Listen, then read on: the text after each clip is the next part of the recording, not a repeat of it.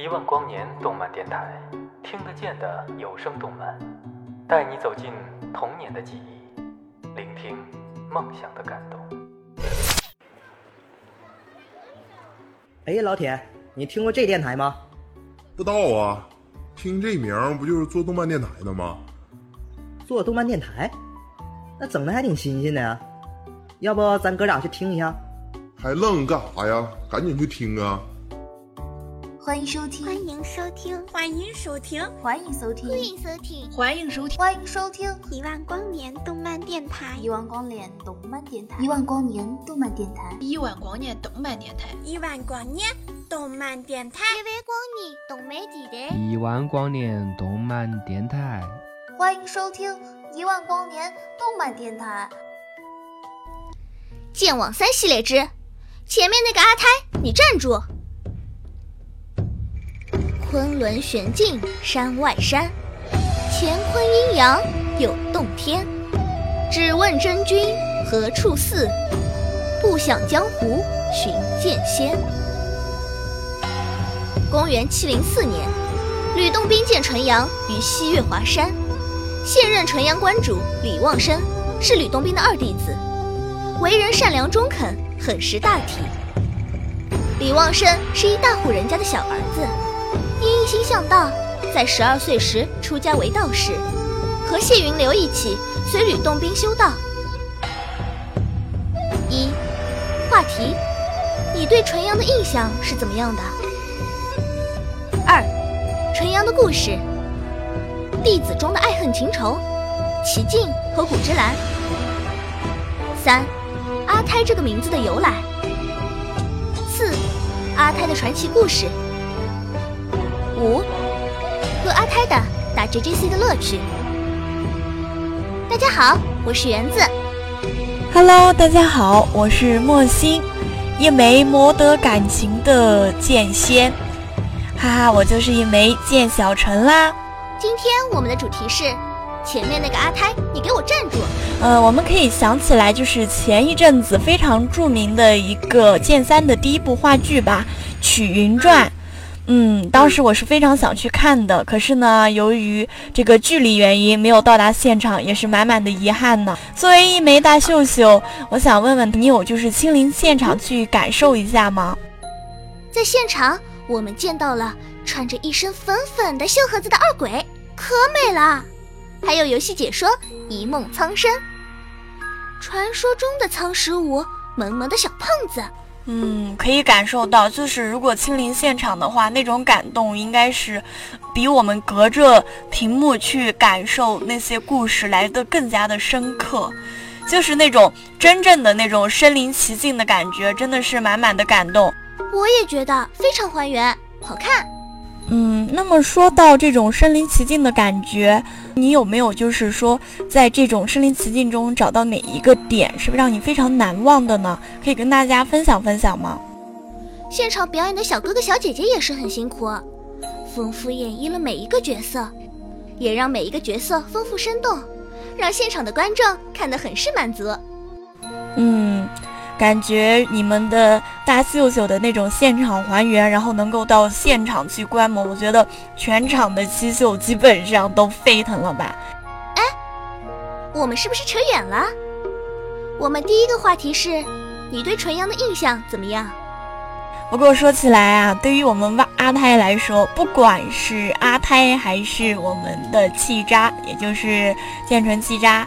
对于阿胎来说，最重要的还是我们的夜话白鹿。在这里小小的调侃一句：太虚剑意，天下无。估计在这个草根里，你说出来，你的纯阳亲友怕是要仇杀你吧？其实你可以说的，就算这个节目播出去，他们也不知道。看你对这个纯阳的第一印象还是不错。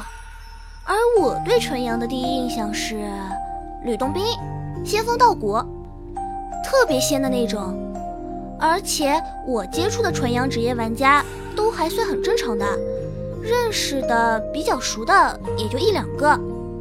官方玩家数据显示，玩纯阳的还是很多的，但是，嗯，我个人接触的就很少。特别是在前面几个赛季的时候，纯阳削的特别凶残。那个时候的纯阳玩家就相对比较少，就连我的纯阳亲友都 A 的没了。之前说了那么多剑三里面的事啊，我们就不得不说，在这个剑网三剧情里，无人不知、无人不晓的剧情故事，奇境和古之兰。嗯，这个故事呢，其实说起来也是比较感人的。有人知道，其实奇境他其实是中途加入我们纯阳的，并不是自古就在纯阳所出生并且长大的。你应该了解到，他就是当时一个暗杀组织的一员林雪阁。当时他接到了一个任务呢，就是去暗杀我们古之兰小时候的古家。这个暗杀呢，其实是属于一个误会吧，也算是一个失误。然后导致呢，他杀了古家一家，在最后的时候呢，他当时发现了自己的错误，然后也因为一丝的怜悯吧，然后呢就放走了古之兰，也因为这一点，然后古之兰最终流落到了万花，这个大家都知道啊。然后在多年后呢，他们在风华谷又再次相遇，然而一次万花之旅，却又一次遇上了他。当年幸而脱得的幼女，呆呆看着这个本应该成为自己刀下亡魂的古家遗孤，万般滋味。当年在初见风华谷，启境救了正在山崖采药的古之兰，一句“姑娘冒犯了”，古之兰感激的多谢道长相救。启境的一句“举手之劳，何足挂齿”，在江湖上。多了一对仙侣，男侠女倩。旁人看来，是谷子兰的善良和美丽融化了纯阳林虚子心中的坚冰。不过，在我看来，在启静心中，怕是愧疚更多一些吧。然而，江湖的腥风血雨，不会容忍神仙眷侣的存在。长安之伏击，黑暗之刺客。古时之同伴，迄今的旧事，竟为古之兰所知。那是何等的震惊！一个灭门仇人，如何与之相濡以沫？为了歉意，齐静诛杀了当年假传消息之人，欲以此换得伴侣的回首。殊不知，当沉重的结果已然铸就，哪怕原因是多么无辜，也无法挽回。更何况，造就结果的过程是如此血腥和残酷。就算他踏遍天涯，带回雪莲花也换不回，换来的只是古之兰的沉默。这事儿莫要再提。我现在不想见他。